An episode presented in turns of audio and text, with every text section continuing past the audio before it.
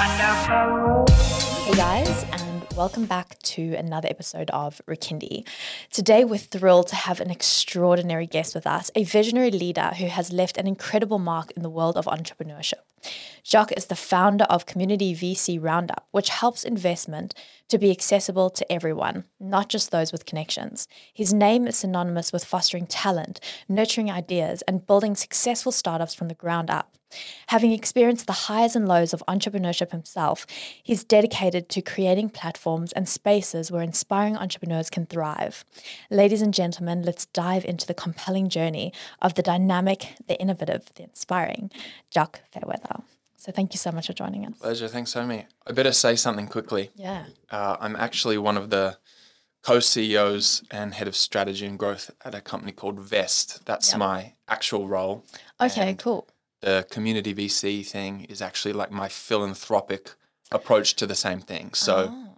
I have a re- I have a real role, um, which I adore, and in essence is going to be the manifestation of everything community VC Mm. will be Mhm. in a in a in a real business and global entity. But community VC is sort of like um, it's not a side hustle. It it actually works with BD and growth for Vest clearly, Mhm. uh, but I use it as sort of like yeah, feel good.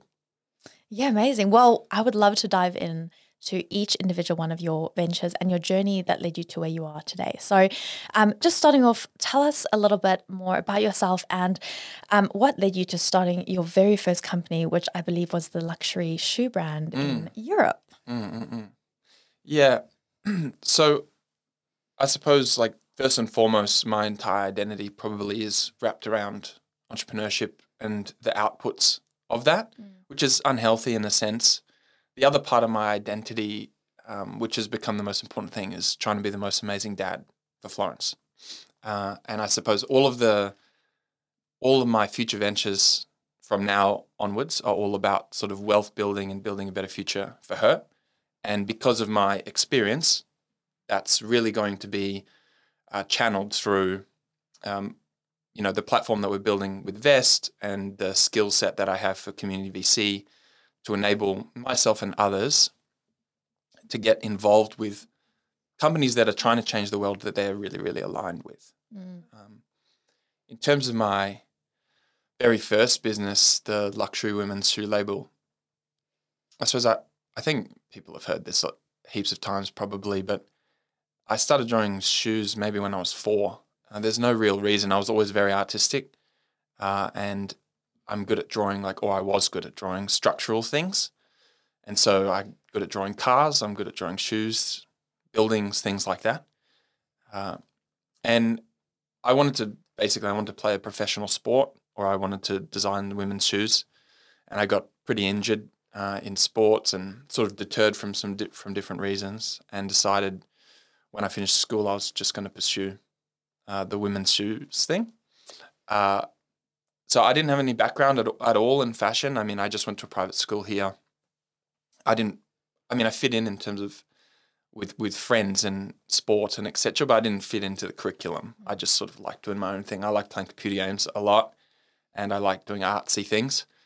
Anyway, so uh, really the you know the biggest reason for me going moving overseas uh, beyond the fact that uh, luxury women's fashion is, is much much bigger in places like Paris and London and New York than it is here uh, was my mum. She always like fostered me to believe in myself and do something different and do whatever made you happy. So I moved over to uh, London sort of pretty quickly after school.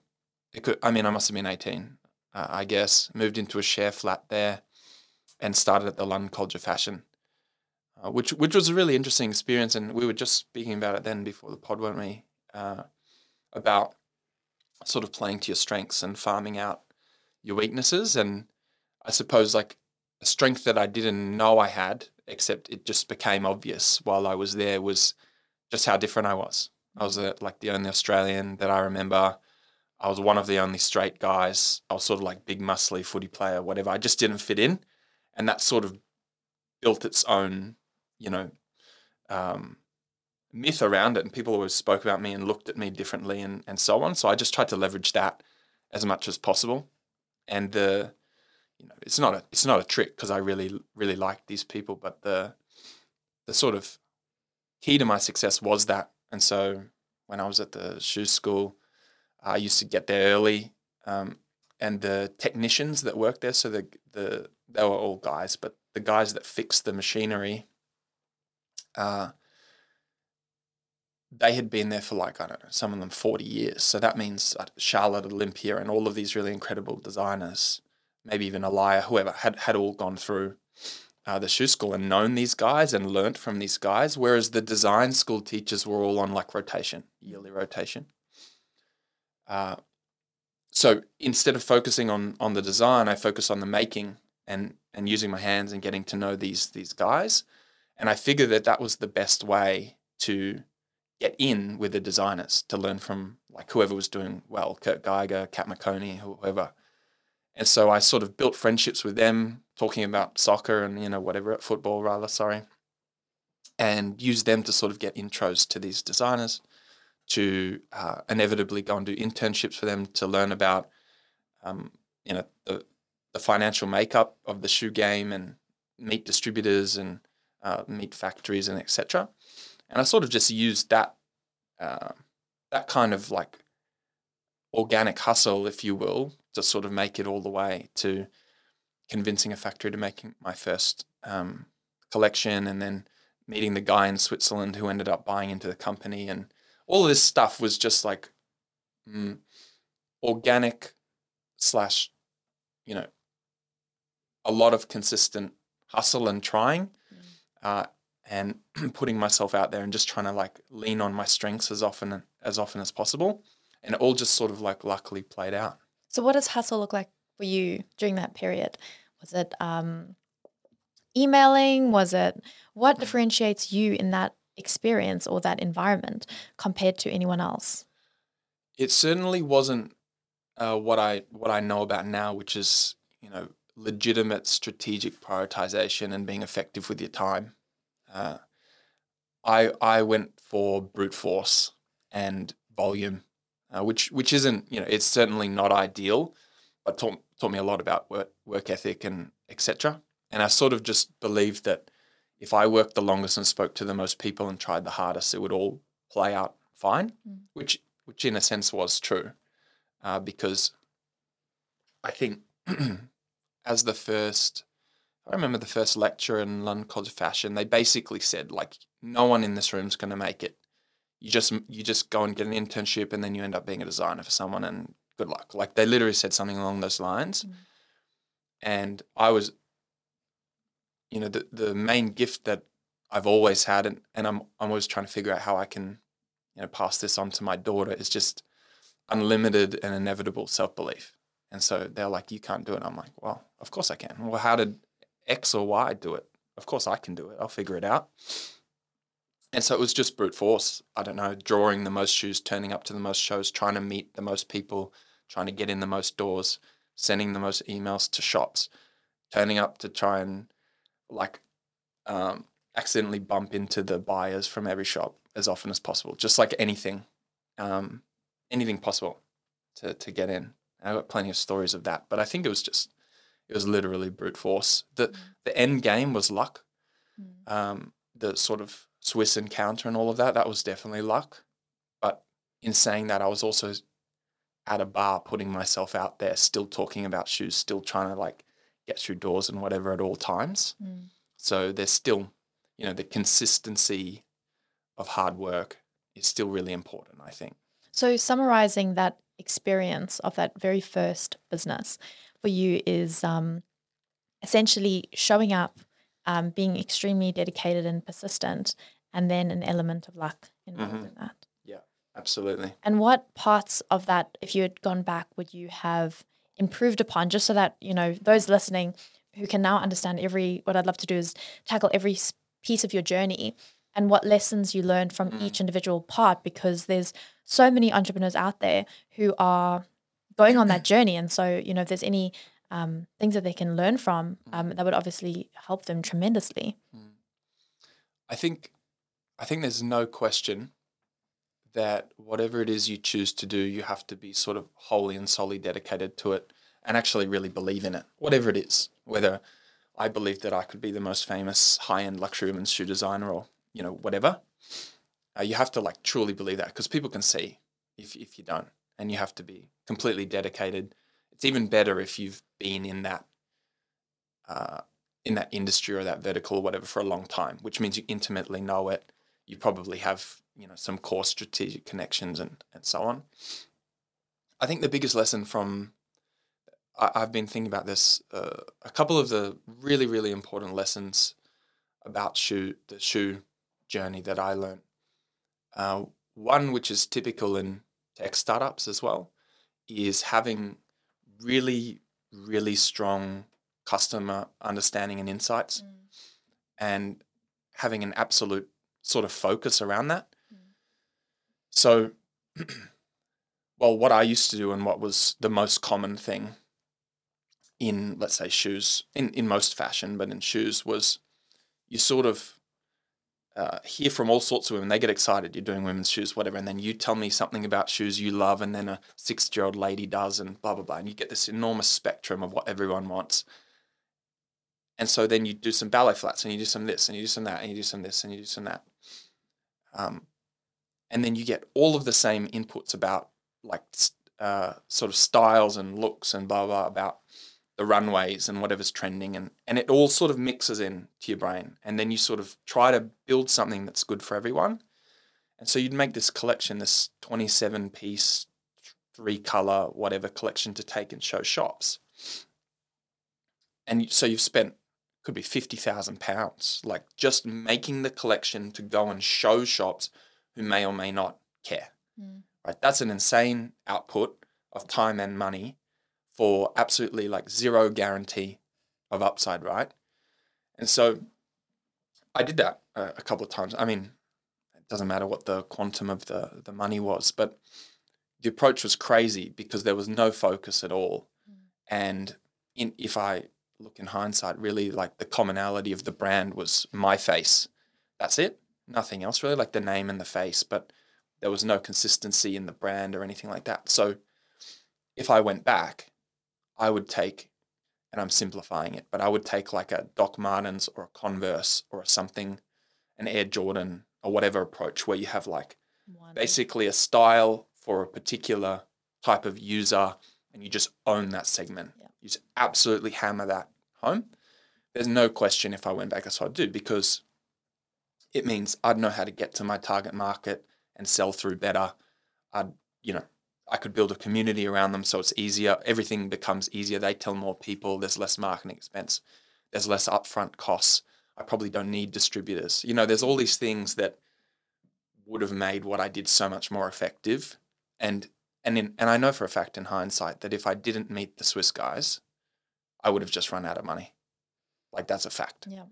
It just all would have gone to shit. Yeah. Absolutely. Yeah. And so, you know, the ironic thing is the thing that worked was using my name and my face, but not everyone has that uh, luck of the timing where it was just like an Australian rugby guy, blah, blah, blah, whatever the story was, just sort of suited that exact time and space. Yep uh, if I went back, yeah, the focus would have been key. It would have made it a trillion times easier. So what what exactly happened to this business? Well, uh, sold. Yeah, so I, I, got um, quite a significant chunk bought in to by a Swiss private equity group, uh, and then the the next lesson basically was except I learned a lot about private equity, which was really interesting, obviously. But the next mistake I, I made, I suppose, is as part of that, I gave up control of the second most. There's only really two two important key functions of, of the shoe brand. One is like the brand, and then the other one is actually like the production and the quality control of, the shoes. And I, I maintained control of the brand and whatever and did all the PR and everything was good and Vogue and la la la.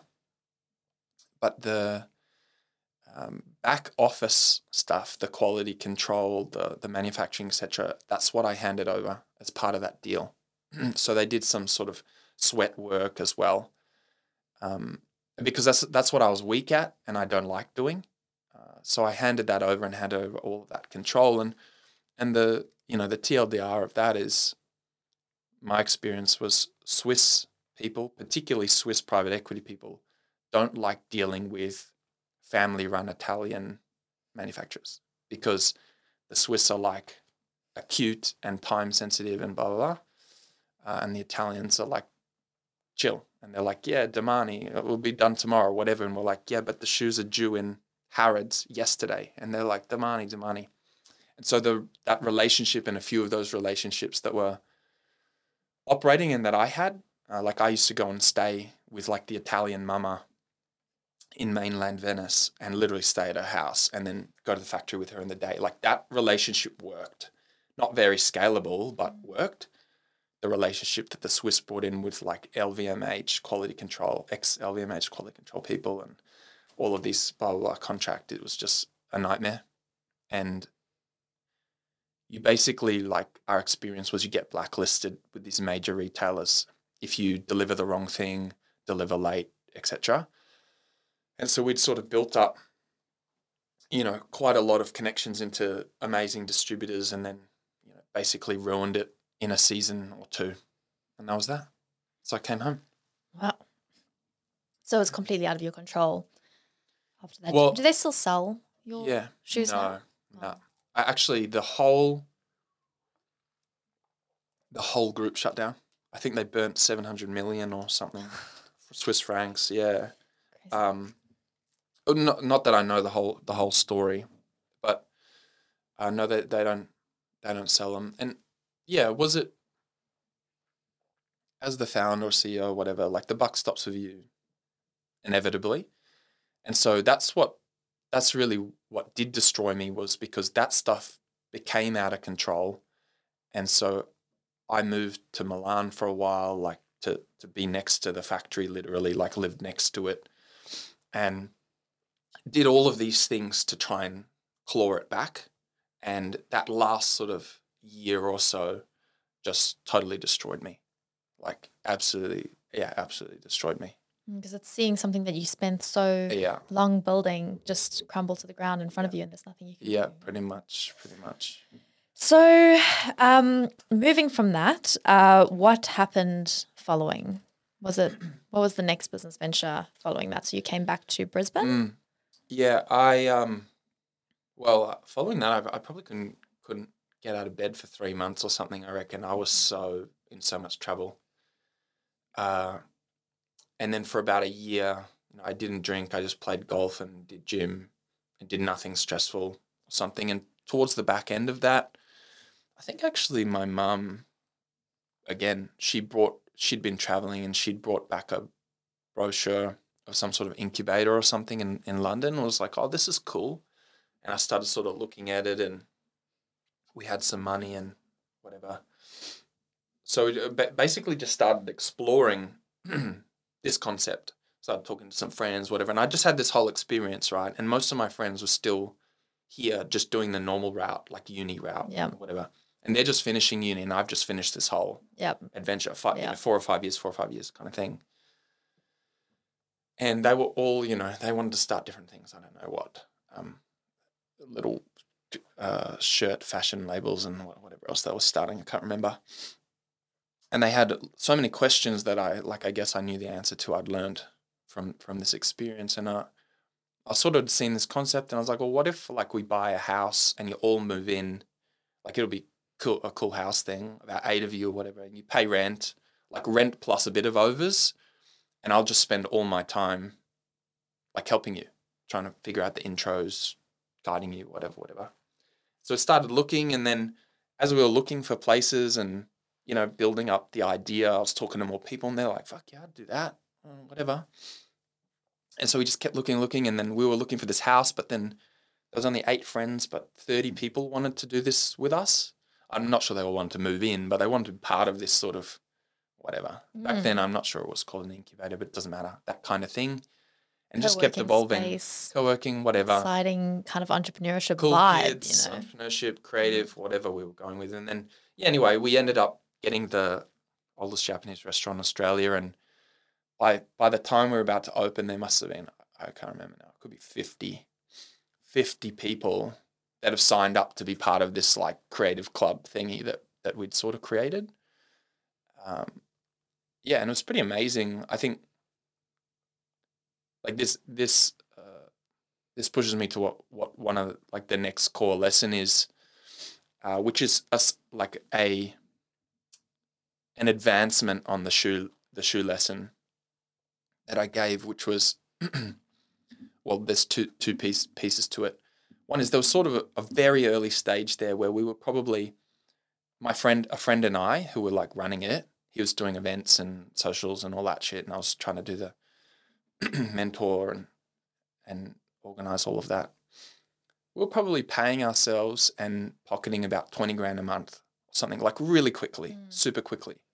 So if you think about that, two best mates with mostly our other best mates, with other people who are very aligned to us, hanging out in a building, paying off the the mortgage in a sense of this building, plus getting paid, plus pocketing money, plus all we were doing was doing fun shit. Like literally talking to cool people and running shucked oyster um, cocktail nights or whatever, like just shit like that. Yeah.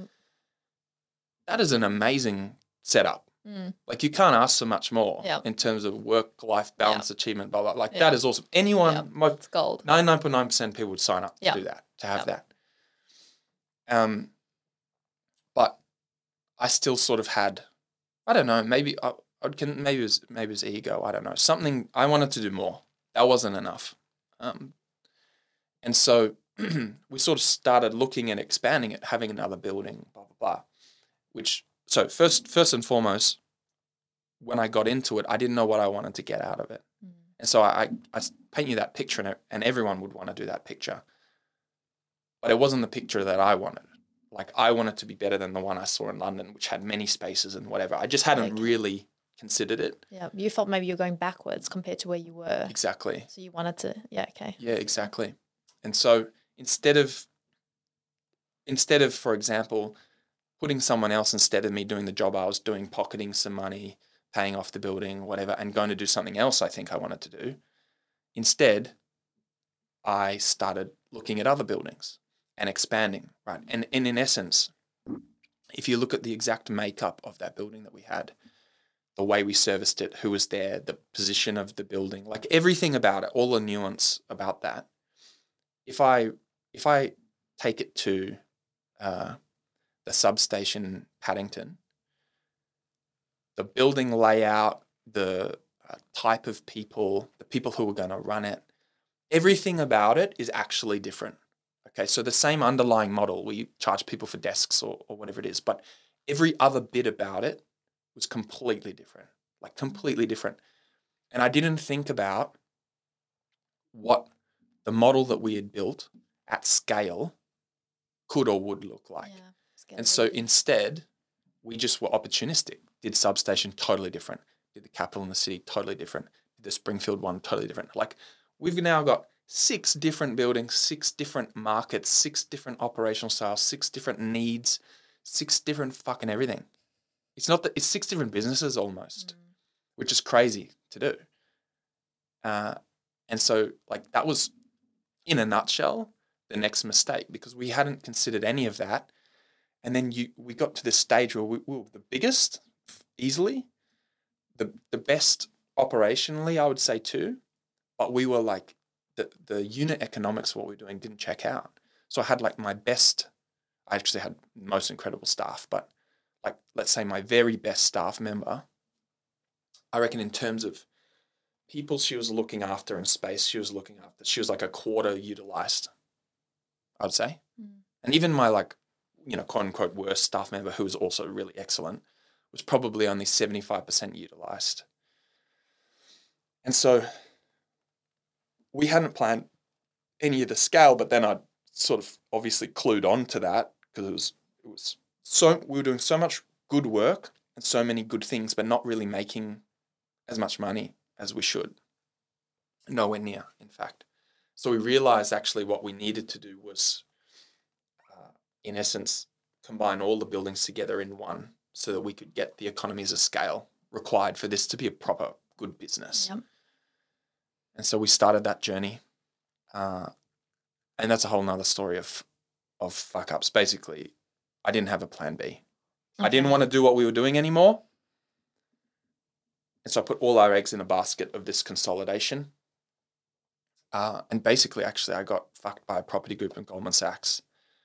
Uh, that's a whole, that's a whole nother story. But the the key message is like going in to what you're going to get into, knowing like where is going to be your happy state and what are you actually what's your objective what are you actually Yeah. trying to get to and how will that feel and what will that be like operating it and blah blah blah and the second bit is if you're trying to scale anything like actually understanding that at scale should look like Yeah.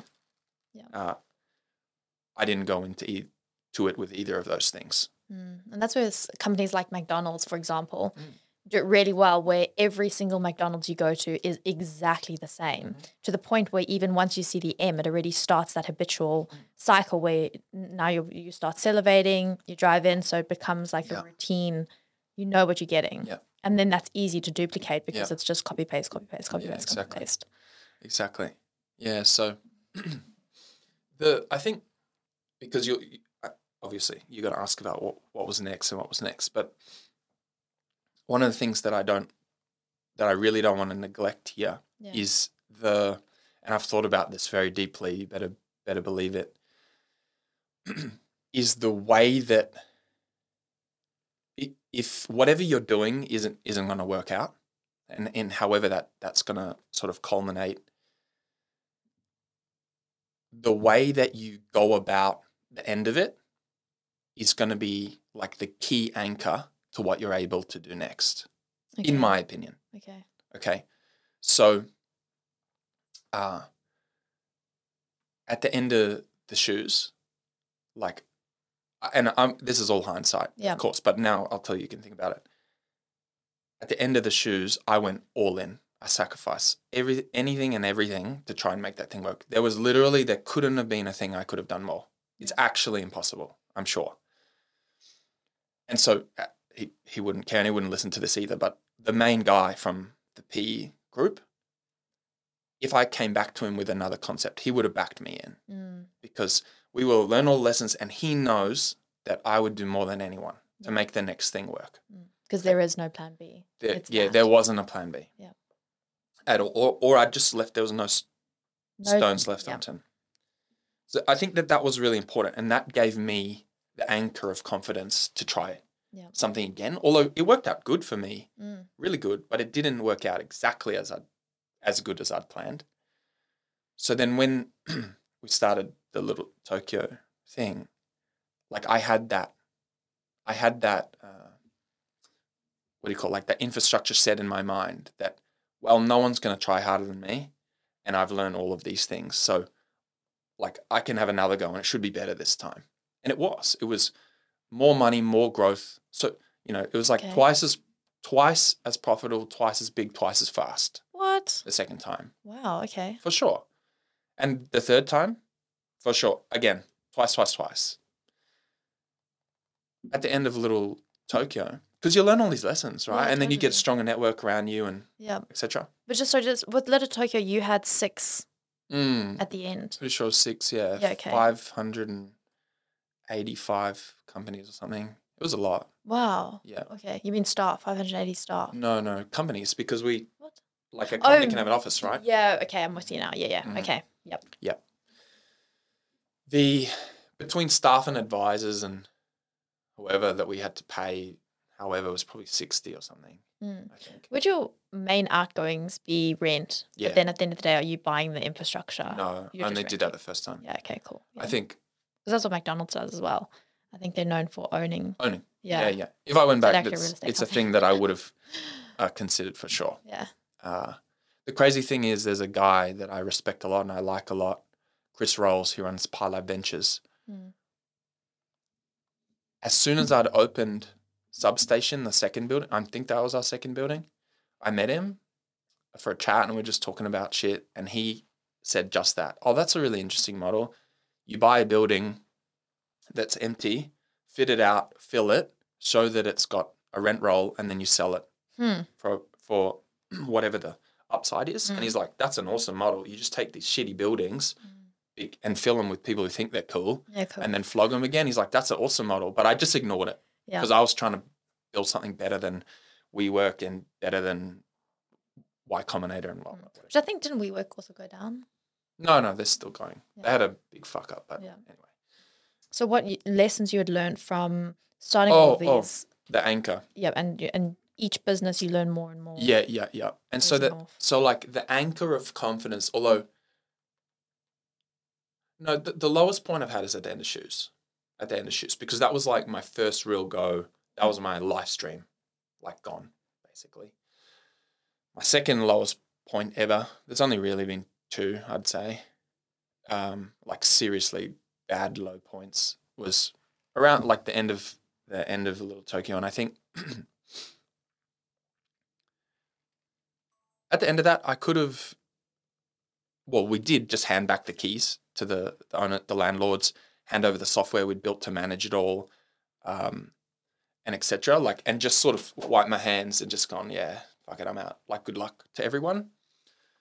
But instead, so so what I did was I took, I think three days. Like when I knew we were fucked, I took three days off, and I just rode an electric scooter or something and walked just around the city. I was just walking. I was just calling all the people I respect and giving them the context and telling them about what's going on and asking their advice and whatever. And, and in the end, w- what I came to was that basically I should do the right thing. Yeah. Um, and so I think the way that I handled the end of that is what gave me the strength to recover again. Because a lot of people have seen my journey, or even like friends, let's say, close friends who are very successful see my journey and, and you know, they make commentary circa. We've never seen someone get up from these things like you. And I think that the anchoring around the end of it is really important. And so when we knew we were fucked, uh, I went into every single space and I did like a talk in front, a speech thing in front of everyone. I just told them the whole shit, what's going on.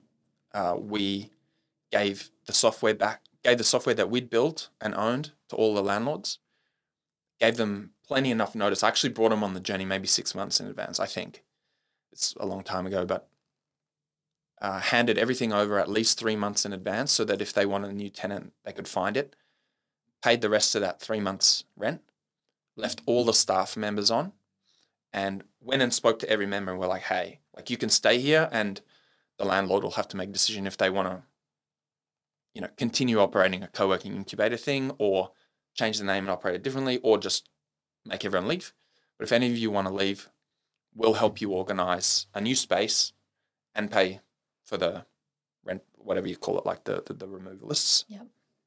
So I went and did a speech at every single one, and then I got my staff to to make a list of who was and wasn't there, and then I spent like the next few days calling every single person who didn't turn up, like hundreds, who who wasn't there for the thing because it was impromptu basically, and basic leaving them a voice message explaining the story, and then we finalized it with an email explaining what's the next steps, whatever, whatever.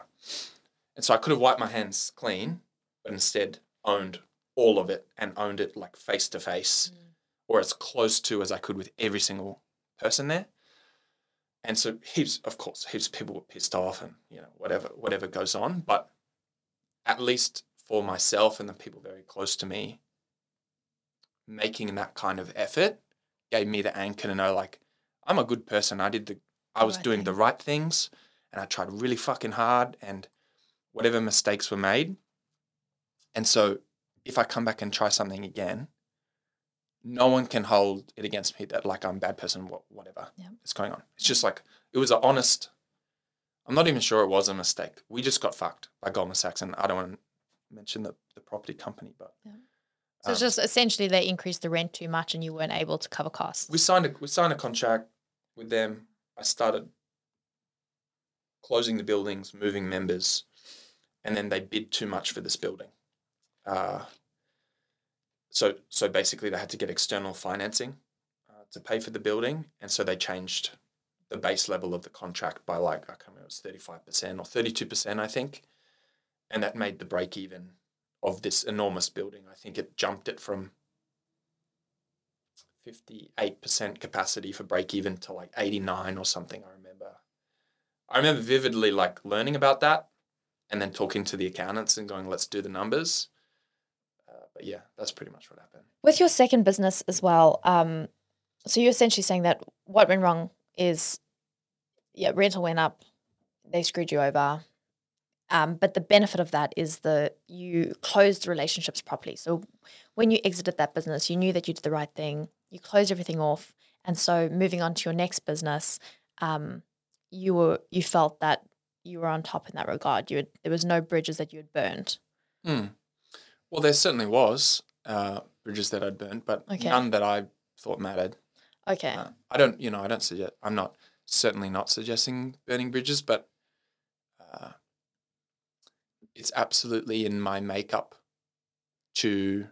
Well, I have a like sort of very strong belief system and very strong opinions, which means I don't get along with some people. It also means like when I do something, other people believe it when I say it. Uh, and there was some like public um, public uh, fights that I had continuing because they were good. They were against competitors, they were whatever. And it's a very American style, but it worked for me and for us. But what it also meant was that I got built up as the guy winning and the aggressor and whatever, which also means when it doesn't go right, Mm, you can get annihilated. Yep. Yeah, which is And which is messes really- with your identity because now who am I if I've been annihilated? Yeah, yeah, yeah. Well, uh, I'm still exactly the same. Yeah. for sure. Yeah. The it's inbuilt in me. I can't can't help it. But uh, anyway, I, I think like the it, it's up to you. Like you have to be thoughtful about all, all of these things because you can build businesses where you aren't the front, obviously.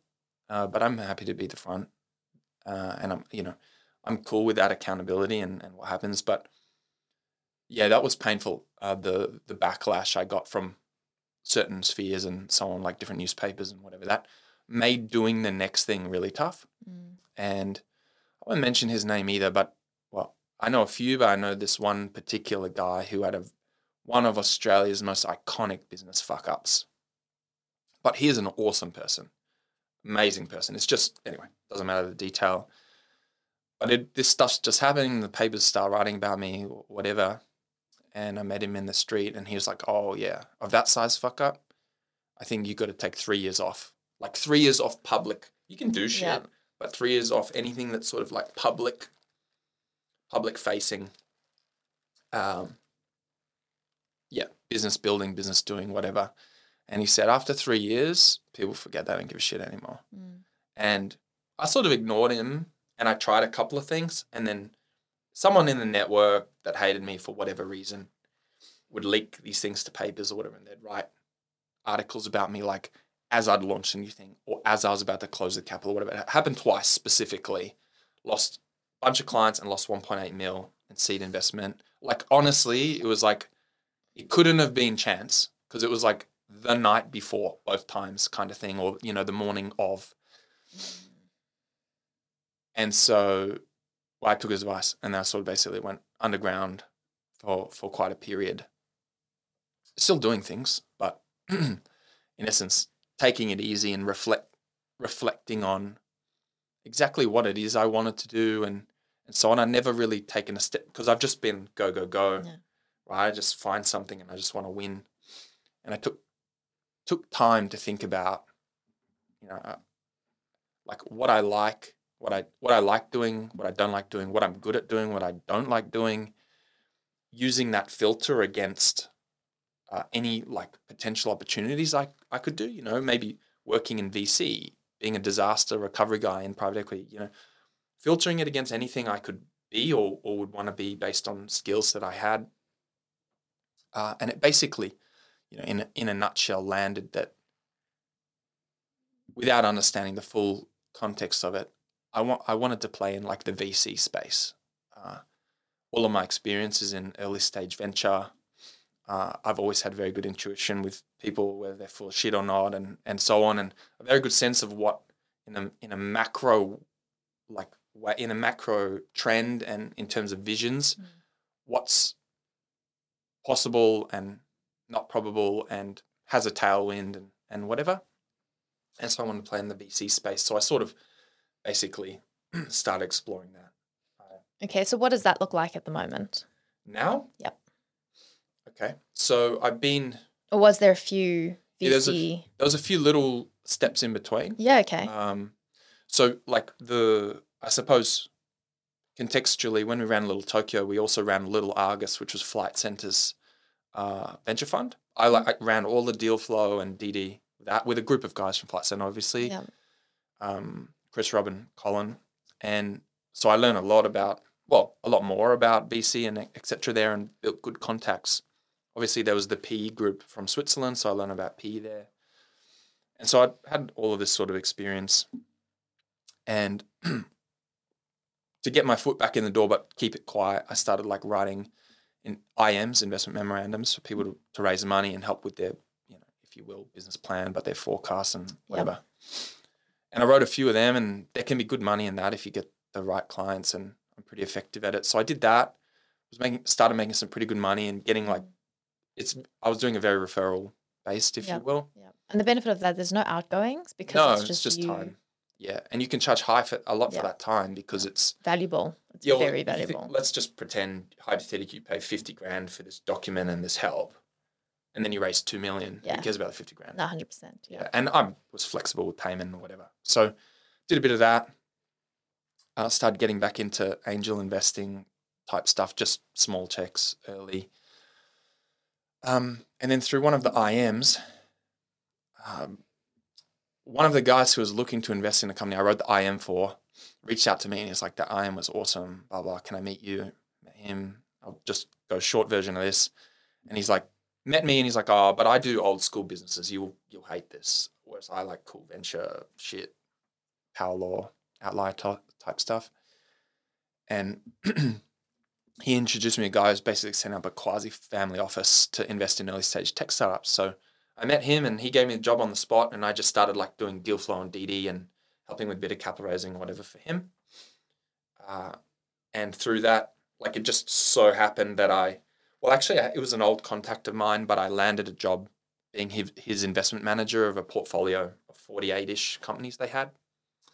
And one of the companies that they had is, was like the investments that they made was Vest, which is this platform that is all that I do really now. Okay. Um, so they'd made a significant investment with a with another group, Venture Crowd, into this this platform, and um, I sort of just started leaning in more and more on that.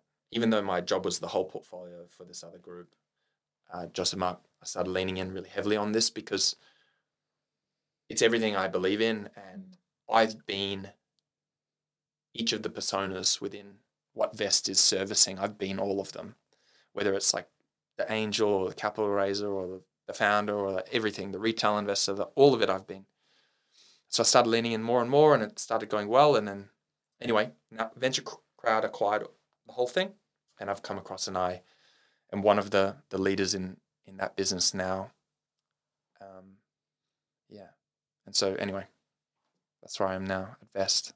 Wow. So I can see that you having had all of these various business ventures um, that failed and grew and failed and grew have given you a as a really clear idea of what works and what doesn't work, and um, how a successful business or how an idea can go into a successful business, Mm. and that is that is pretty golden. That is really golden. Yeah, the I'd say so. Like, it's easy when you're a young buck or something to discount experience, but I know through public market investing uh, and angel investing and building your own businesses that, like, reading the history books about how businesses grew and whatever is just not one trillionth of what it actually takes to do it and how it actually goes and and etc.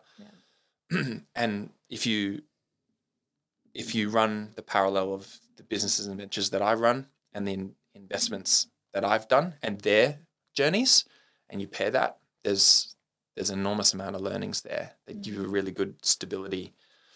Um, yeah, into in terms of making your next decisions, whether that's investments or whatever you're going to get into. Yep. So at the moment, um, you do a little bit of angel investing Mm. yourself. hmm Are they predominantly Brisbane-based companies? No, it's anything. It's anything really. Uh, I actually I don't know how big my portfolio is, twenty something probably. Uh, but I've been been pretty lucky. Uh, like in the last six years or so, I haven't had any deaths of any of the ventures yet. Touchwood. Uh, had a bunch of markups. Had one really really big winner, and so you know the whole the whole journey that I want to that I'm trying to promote through community VC and which like inevitably is what Vest can enable is that I believe strongly that any any venture needs like a team or a group of people around it to succeed, not a solo person like me. Because solo people, they go fast, but they destroy fast. Yep. Right? They don't go long. Yep. They have the idea and the vision, and they get all excited. And the rest of the team will help facilitate that excitement in the long term Mhm. because they're the structure Mhm. to your Exactly yeah. right. Exactly right. So it's like go fast, go alone, go together, go long. Yep. Whatever the saying is. Yep. And I like I fully believe that. and so what we know is all ventures, and I'm just talking about specific ventures because that's what I care Yeah. about. Early stage ventures, pre-seed, seed type ventures. Uh, they all want the most strategic, strategically aligned and proactive investors possible. Yeah. There's no question about that. Mm. Because whatever type of company you are with, whatever you're trying to achieve, there's Yep. someone out there that has that connection or has that legitimate experience or skill set or whatever it is you need Yep. to bridge the gap to help you get there Mm. faster, better, more efficiently, whatever. We know that. I know that. I slash we also know that there are a lot of people out there that would love to have the opportunity or, or already do offer their expertise or their value to ventures early, may tip in money at that stage or may down the track, and build their entire career, wealth, etc., off the back of going on these journeys with these incredible companies. Mm. That's for sure. Mm. I know plenty of them. I'm one of them. Right. So what we're what we're promoting to you know community VC in terms of like the th- philanthropic way that I know lots of really amazing ventures. I know lots of really amazing investors and value contributors. And because of the structures we have at Vest and, and Venture Crowd, we can enable, um, you know, sweat equity carry for remuneration. So these really flexible, long-term aligning, you know, payment mechanisms in, in return for effort. Uh, and we can allow retail and wholesale investors into all types of different deals. Yep. Right. so what what I'm super duper interested in is helping people like I was, which wasn't at that time uh, an affluent or sophisticated or depending where you are, a credit investor, like two and a half mil in net assets or 250k a year salary for the last three years. I wasn't there, but there was ventures that I just aligned with so intensely, like Zero Co, like Sharesies, like if you broke down my personality into 10 bits, there's probably 10 ventures I could point you to that are the makeup of me. Mm. So I can live like vicariously through them. I have some pretty good skill sets that they can lean on too. And also like I've given them given them some money, right? And if I get in early and their journey is incredible, Yeah. well, as will be my wealth, Mm. as will be my experience and knowledge, uh, living vicariously through their journey and being active in it, as will be my impact, Mm. right? And so I had the first legitimate taste of that with friends of mine, uh, two friends of mine. One specifically is one of my best friend friends. They they started a, a business called Cannabis Doctors Australia. They did a crowd fund, a retail crowd fund through a crowdfunding entity I don't think exists anymore.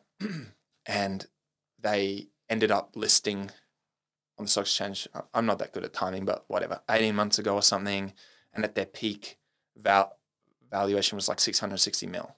So if you got in early, you got about 122x on uplift on your money. Mm. Plus, also, I'm like best friends with these guys, and I'm good at certain. I have certain skill sets, so they call me every week or every whatever. So I get to not only get wealth uplift through this experience, more importantly, I get to like live this entire journey and learn this entire journey of whatever the nascent idea was to 660 mil market cap. And you're doing multiple at a time as well, because if you're just multiple at a one, you're just having the knowledge and skills of So- one company. How fucking crazy would it be if you could embed effort and some money into ventures that like made up whatever essence you you know you have and you are and you put whatever your skill set is in like you add value in that way into a bunch of them and let's say hypothetically which is what we want to achieve uh, at vest is all of the securities or assets that you could receive in return for that effort. So whether it's carry, ESOP, sweat equity, whatever, there could be an exchange so that it's liquid.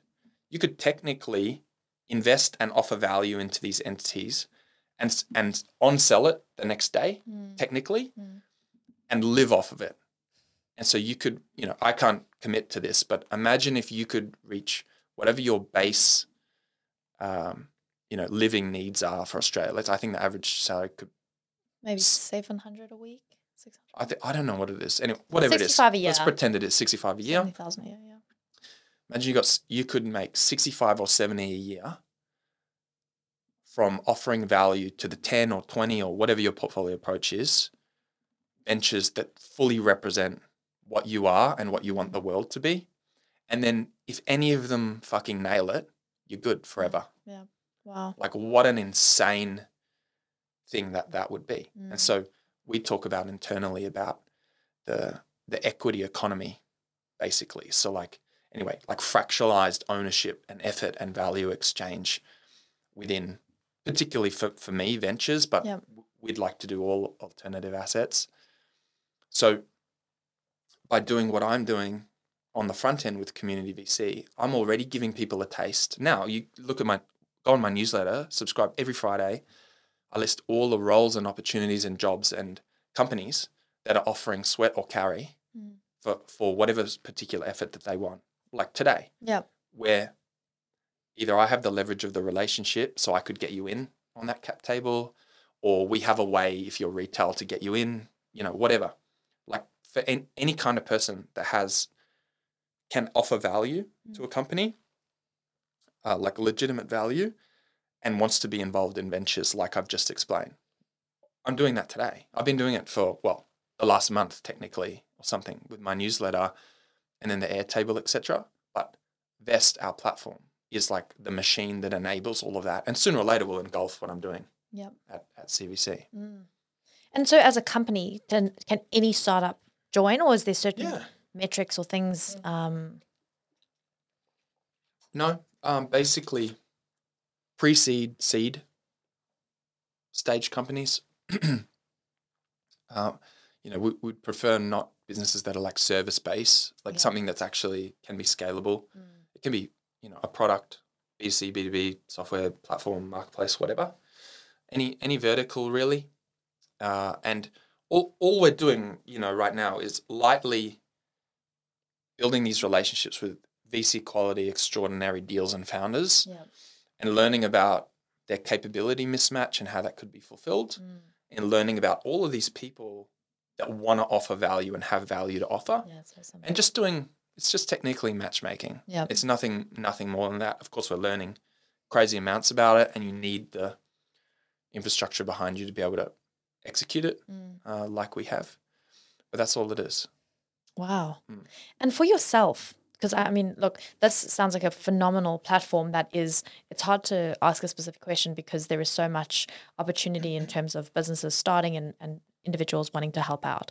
But for you yourself, what do you look for in a small business? Or, you know, if you had to see a pre seed seed company, um, what catches your attention? Um, and for those listening as well, if they're just starting out a business or they're thinking about different ideas, what would you say? Look, hey, you know, these are things that you yourself would be looking for or other investors roughly would be looking for. well every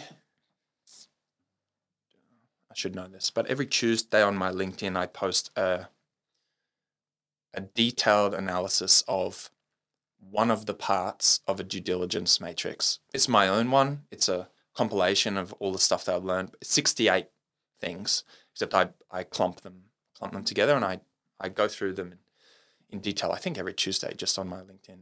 Um, Check it out, guys. Mm. Link it in the description below. yeah, and uh, so I can't go through all the sixty-eight today, clearly. But if I sort of started with, and th- and they're in uh, descending order, right? Like the most important things are at the top. If I can't give you a green, like a go, for each of these things, I'm not going to go to the next one.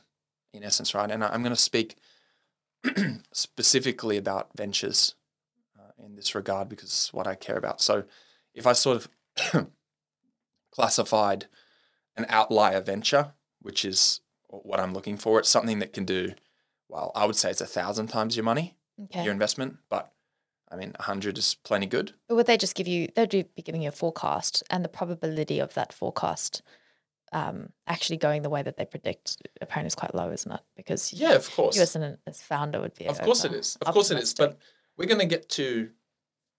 I'll get to that. So let's let's start. The very first line. I'm trying to remember off the top of my head, but this is what I'll be thinking. Right? Is this a potential outlier business? And so an outlier business is obviously something that can be scaled. Its total addressable market is enormous. Its serviceable and obtainable markets are probably enormous too.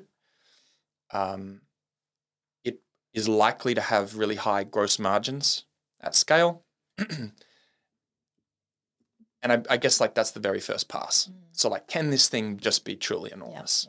Yeah. So if it's ultra ultra niche, I like it's got a small market in the end. Even if you're really penetrative, mm, probably not. What about high competition? It's a saturated market. Yeah. Uh, I guess depending on what you classify as saturated. As yeah, well. yeah, it does. Uh, I mean, you can look up different business model types, and I can't remember the technical terminology, but basically how many players can play and still be Okay. effective, right? So there's certain markets where it's like winner takes all, Yeah. Okay. A bit like Uber Yeah. is mostly winner take all that market. But then again, sorry, but interestingly, so I thought Tinder was like that, right? I, when it first came out, I was like, oh, this that revolutionized dating. The probability of there being other apps to um, compete against them, particularly because they're the first mover, highly unlikely. Now, what do we have? Uh, Tinder, Hinge, Bumble. Those are the handful that I know about.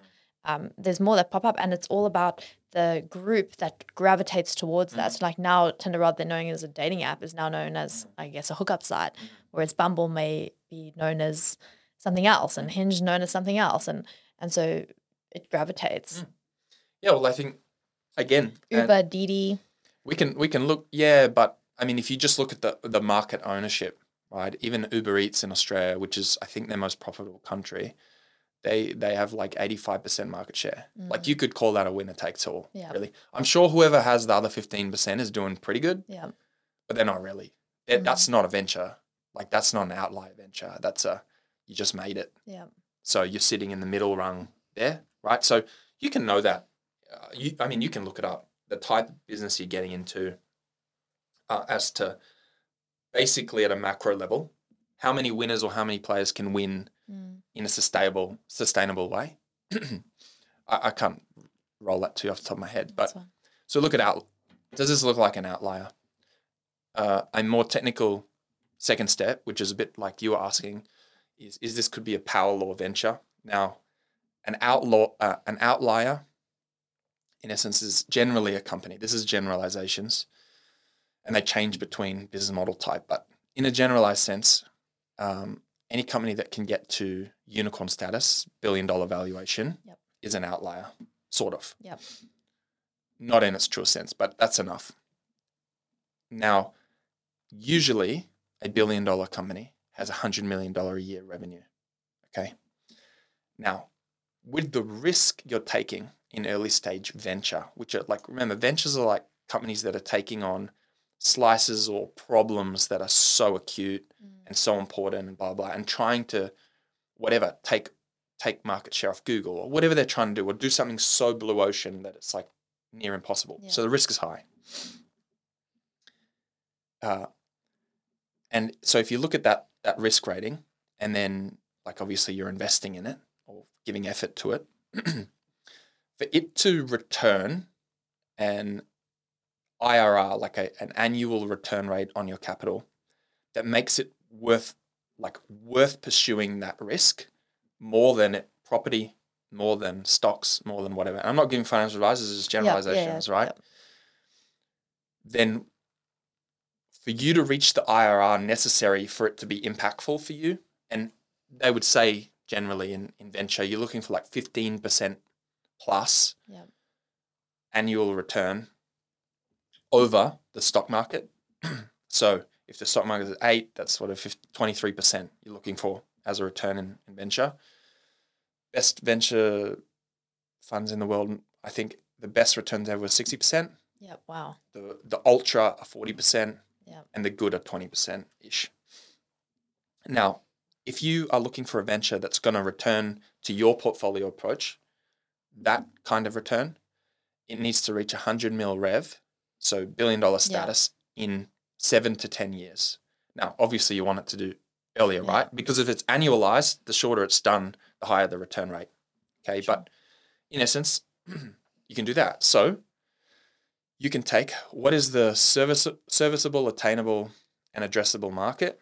You can get a business's uh, unit economics, like Mm. Basically how, how much revenue they can generate per customer per year, Yep. whatever. Okay. And you can do a simple spreadsheet to to show at what percentage of the market is it going to take to get to 100 mil, Yeah. and does that seem achievable? Because if you're telling me it's 100% of the global market for It's you to make Yeah. 100 mil, it's bullshit. Yeah. isn't it right? But if it's like totally. one percent of the addressable, that's pretty cool. Yeah. Okay. So then you can then see, which is pretty obvious, and like this is again generalizations in venture. From first revenue, you want to go triple, triple, triple, double, double in terms of growth. Yeah. That should get you in the realm of 100 mil. Rev, saying triple, triple, as in in a sh- in what period of time are you Per tripling? year. Okay. So you, I don't know, One year 500k in your first, Yeah. then you're doing one and a half to two, Yep. then you're doing, you know, whatever, six, etc. okay. Triple, triple, triple, double, double, double gets you to 100 mil in seven, 10 years. Yeah. So you do. It's not a complicated spreadsheet. You do that against what someone's telling you. Mm. So first of all, I'm judging the macro environment. Then I'm judging your understanding of what this is going to take Yep. to actually be a unicorn. And then I think, if I remember correctly, the last bit of that first sec- section. oh no, there's two. Uh, the third part of that section. Sorry, um, this is going on and on No. is the in- is like the inevitability. So, like, we'll just take an easy an easy example. You tell me that in seven years everyone's driving a flying car. I'll call bullshit Mm. straight up. I don't need to be too smart to go. That's bullshit for sure. But you could look at electric vehicles and see how fast that's penetrated the market. For sure. But then there's the you know there's the obvious repercussions of that you're against Tesla, you're against every Yeah, car maker now. Blah, yeah. blah, blah. It's impossible, so hard, and you need insane money, right? Yeah. like you I don't know. No one's just doing a pre-seed round to end up like that, right? The so you just look at the inevitability. If they were like, we're gonna we're gonna be the flying car thing of the future and it'll be this big in 20 years, okay, we'll think about it, right? So the inevitability and like the tailwind of what's going on is important. The Cannabis Doctors Australia, then they're not called that anymore. They're called VIT on the ASX, but uh, those guys started at like the most perfect time you could ever start of all time. Mm. Like it was, you know, maybe it was, uh, I think, if I remember, a year before medicinal cannabis was going to be legalized in Australia, right? So like it's almost like, and there's nothing to do with these guys because they're insanely good operators, but any idiot that started a medicinal cannabis company at the day that they started probably has done pretty good. Yeah. Okay. Yeah. So that's an important thing Yeah. to think about. That sort of t- timing, Knowing the market tailwind. trends. I think that's really important. And then lastly, and this is the, the unfortunate bit to this is a lot of this is about your experience data points. But you see a deck or something, if there's not a wow, like I'm reading it and it could be the founding team, it could be the insight they've got, it could be the growth they've had, it could be any the problem, the acuteness of the problem, it could be anything. But I have to literally say to myself, holy fuck. Like that is wild. I don't know. It's they're going into this mark, they're going into electric vehicles and it's Elon Chamath whoever, you know, getting into it. The head of General Motors, Mm. that's something you want to back. Yeah. Like that's, I mean, due diligence aside, that is a fucking wow. And so you need those four things to even move into actually caring about the detail, in my opinion. And if you had enough experience and you were sort of lent on enough experts for just those four points, with the venture risk portfolio model approach, you probably don't need to do any more digging, to be frank. Mm. You just pull the trigger on, depending on the, the stage of the company. If it's pre seed, probably 30 or 40 businesses, seed, you know, 30 to 20. And you just pull the trigger and you just top up on the ones that go good. And you'll be there. So, out of curiosity, why aren't you going for the other stages um, where they've actually had a prototype? Because a prototype or even testing the market, I mean, that Mhm. you even know if something's working. It's just that they want to expand, they don't have enough money to expand, and they're like, hey, man, help me out. I have some answers for that. One is the further up the chain you go, the more legitimate tech, tech and financial due diligence you got to do. So the more technically difficult it is actually see if what they're doing is good or not. But they've got they've got like example. They can show you their financial plan or their financial sales of the Yeah. past year or two years, and you can see the The complexity of understanding proper financial models is wild. yeah, Like when I was doing the Sharesies investment, the time spent and the leaning on other people. Like a friend of mine is the strategic head of finance for like one of the biggest companies. And what the things that he told me about his understanding of that model at scale and whatever, it would have been impossible for me to figure out. Like legitimately impossible without the experience. And so you can't do proper Series A plus DD without extraordinary expertise. Uh, Mm. you just can't. You really can't. And so that is a barrier. Um, the amount of time you got to spend to figure out if it's worthwhile is a barrier. Getting on the cap table of those companies is a barrier. yeah, okay. Like they've already got a to get if they're past if they're Series A plus, they've raised significant money from significant people, and like you have to show them insane value to get on that cap table. I would say Mm. uh, which is really, really difficult. Yeah. To even get to talk to those founders really difficult. Which brings me to my last point. At that stage, they have important people with important money, with important help that they can give. So what, like, why would they take your money Mm. when it's over going to be oversubscribed anyway? But I guess as well, like, so let's say, for instance, you have a company that um, is relatively small. They've been going for like a year or two, have been making a small amount. You can see growth, but for them to get on those big boy tables, they need to have a really great business, like, let's say, an amazing app or a decentralized system or whatever it is, revolutionizing. So that's like an in between where it's not something that has done really well, but it, like, as in, it will be swarmed with these big big players. Because when I was looking at your company, um, Community VC, it seems like, and as you were saying before, you have all of these companies that can register without any um, metrics or benchmarks or Mm. whatever. And then you've got all of these individuals that can provide skills and talents and attributes. Mm.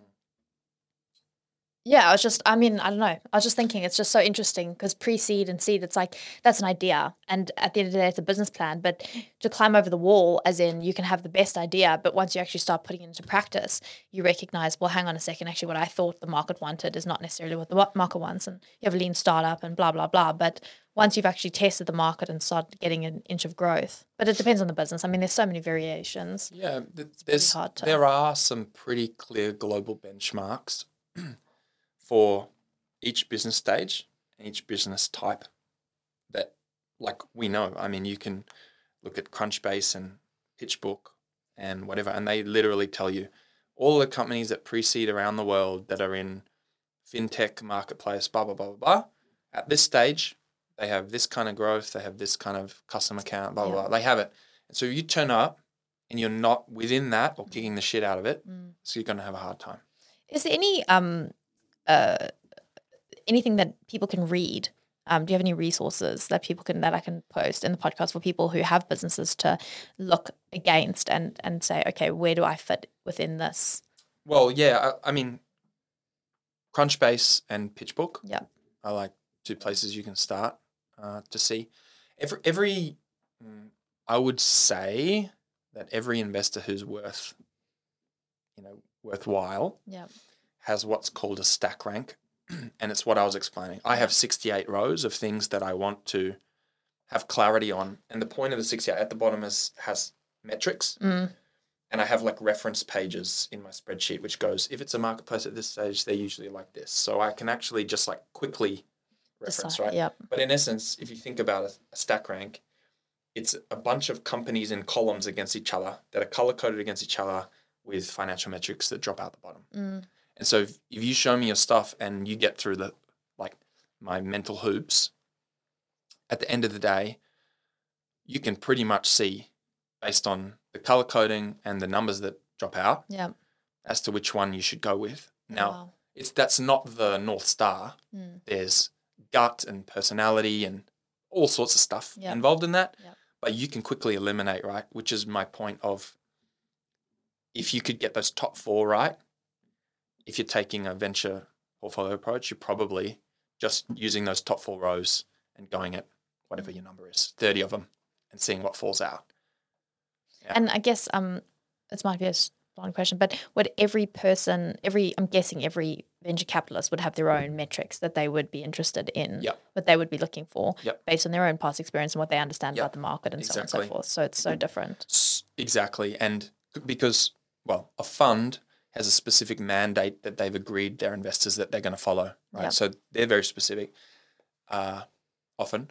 But angels and you know, high net worth, whatever you want to call them, uh, they're, they're more flexible, I would say, in, in the approach. Um, and I think, you know, it does happen. You sometimes you just meet a founder.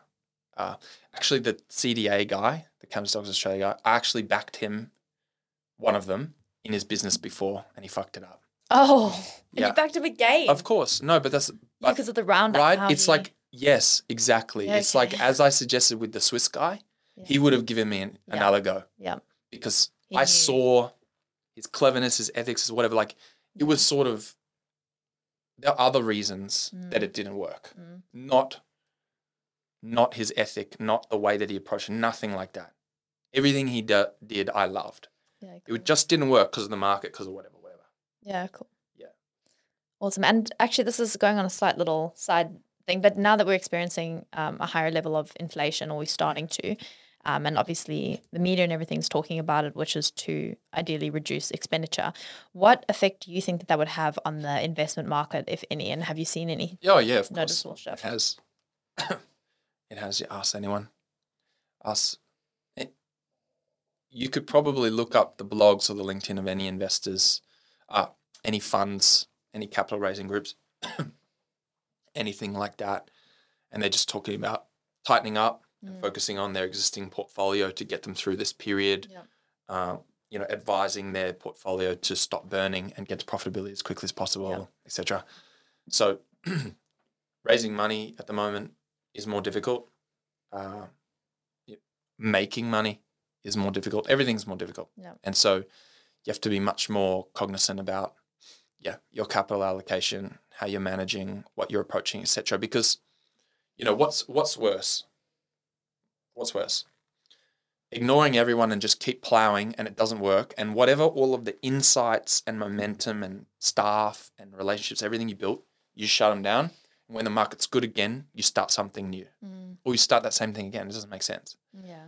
If you bunker down and you survive, what's likely to happen is you're going to build deeper relationships with those customers you Yep. got, with those staff you got, etc. And when the market picks up again, you're going to absolutely crush. Yep. Yep. Makes sense, doesn't it? Yeah, hundred percent. Yeah, hundred percent.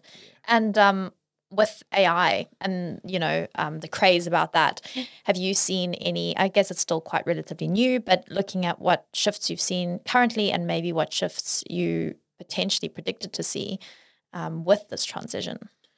Yeah. Uh, funnily enough, I'm sort of like in general, I actually don't remember the bell curve, but I'm a bit of a late adopter to Mm. things. I like to see that things seem to be working properly before caring. Yeah. and I'd say that's a bit the same with AI. Uh, I would say like my general macro lens on it is that in terms of like ventures and building businesses is that as there has been with funds and GPs and etc., the trend is towards solo GPs and micro funds, like solo investment managers, people who leverage their personal brand and their network Mm. to be successful rather than big brands and building a big brand, etc.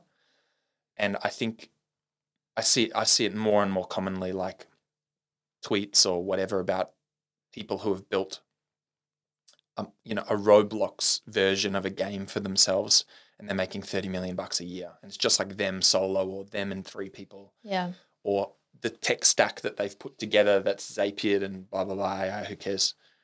There's like a 50 stage tech stack, but it's a solo dude making 80 grand a month doing basically nothing. Yeah. You know that I think that that with the creator style solo economy, whatever, is going to become more and more and more true. Mm. I think the you know the big value obviously is still in building big brands. I think that has to be true. Yeah. Uh, but the rise of like the individual, very small, only semi-funded businesses, it's going to become more and more true. I think. Mm. Mm.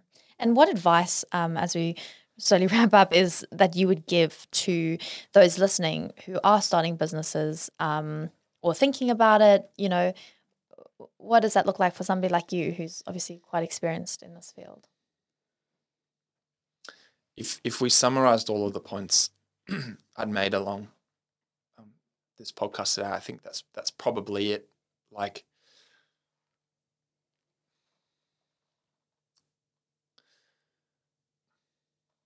I think in the most succinct way, you you only want to start something if it's something you really seriously give a fuck about Yeah. like that it is and gonna be in the future like seriously because it gets can get so rough and as soon as you have something else to jump into lean into or it gets a bit hard or whatever you can just shelve it Yeah. you know uh, so i think that's really important and i think yeah i think that that's the most important starting point and looking at it through the lens of like in terms of what it could be in its fruition is am I good at it? Am I bad at it? Mm. Do I love it? Do I hate it? So what what am I willing to do and not and etc.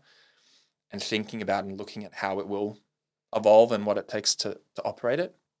Uh, and then being hyper focused about who is your exact customer, who exactly, you know, what exactly are their needs, how exactly can you best service them, whatever. I mean, I'm just preaching the same shit. No, totally. It's, it's, but it's like it's summarizing. 10 customer first 10 customers first do the best job ever mm. 100 customers do the best job ever unscalable semi-scalable 1000 customers do the best job ever slightly scalable whatever and just move like that because it's those you know it's the, the personalization the unique insights which are the key Yeah. like scale maybe ai will change this but scale kind of represents offering more shit to more people without knowing them as much Mm. you know so you're not as deep that's why like you know coaches are so great but Mm. it's just because it's me and you it's Yeah. intense right Yeah. but then if you go on calm app well obviously they have something right but it's not the same as talking to your coach Yeah. but they didn't just start calm like because they just thought it was a sick idea they had insane insights and growth Mm. and you know incremental day by day insight loops to continue growing that Yeah. into a, the product that it is today. Um, but always, yeah, anyway, looking into the future to see if you do care for something to scale. By the way, like I said, everyone, I reckon most people ever would just choose and hold that first little Tokyo I built. Mm. And sometimes I wish I did, but it's not my personality Mm. to do that either. Uh, so I think those two things. And although this might go on the back end of that, I'd love to ask every single person um, if you had one message to share with the world, being a podcast, uh, what would that message be? It'd be cheeky to say follow my newsletter, wouldn't it? uh, what What's the message? Um, hmm. Well, I th- I think definitely, for sure, it's about like this sounds cheesy, doesn't it? But like believing in yourself uh, yeah, I think so many people. I don't know. I don't. I don't know why, but people just doubt themselves so much. You just got to give it a go. You know, particularly in like Australia, for example, we're crazy lucky, like bullshit lucky. It's you know, it's almost impossible to become homeless here. And even when you do, I worked for Orange Sky Laundry. Like it's pretty good. It's not too bad for them. You know, it's not like Skid Row in LA. and so I don't particularly understand why people don't take more risks here and why the whole economy is sort of centric around property. It doesn't really make sense to me. And to be frank, like it's boring as fuck. It is. Like it's so fucking boring. And the returns are trash comparatively Mm. to doing other things properly. It's stability. People are afraid of, Yeah. of what they don't know and But- taking risks. Yeah, but for what? Mm. It just it's boring. It's so boring, man. You get one shot. Yeah. Like you legit get well, at least I reckon. You get one shot. And so you might as well send it. Love it. Thank you so much, guys, uh, for listening. And um, if you want to get in contact with you, or what's the best way? My LinkedIn, uh, that's the only Yep. I mean my email's attached to it, I'm pretty sure, but that's all I really use. Perfect. I'll link that um, in the show notes below for people Cool. who are listening. Thank you so much.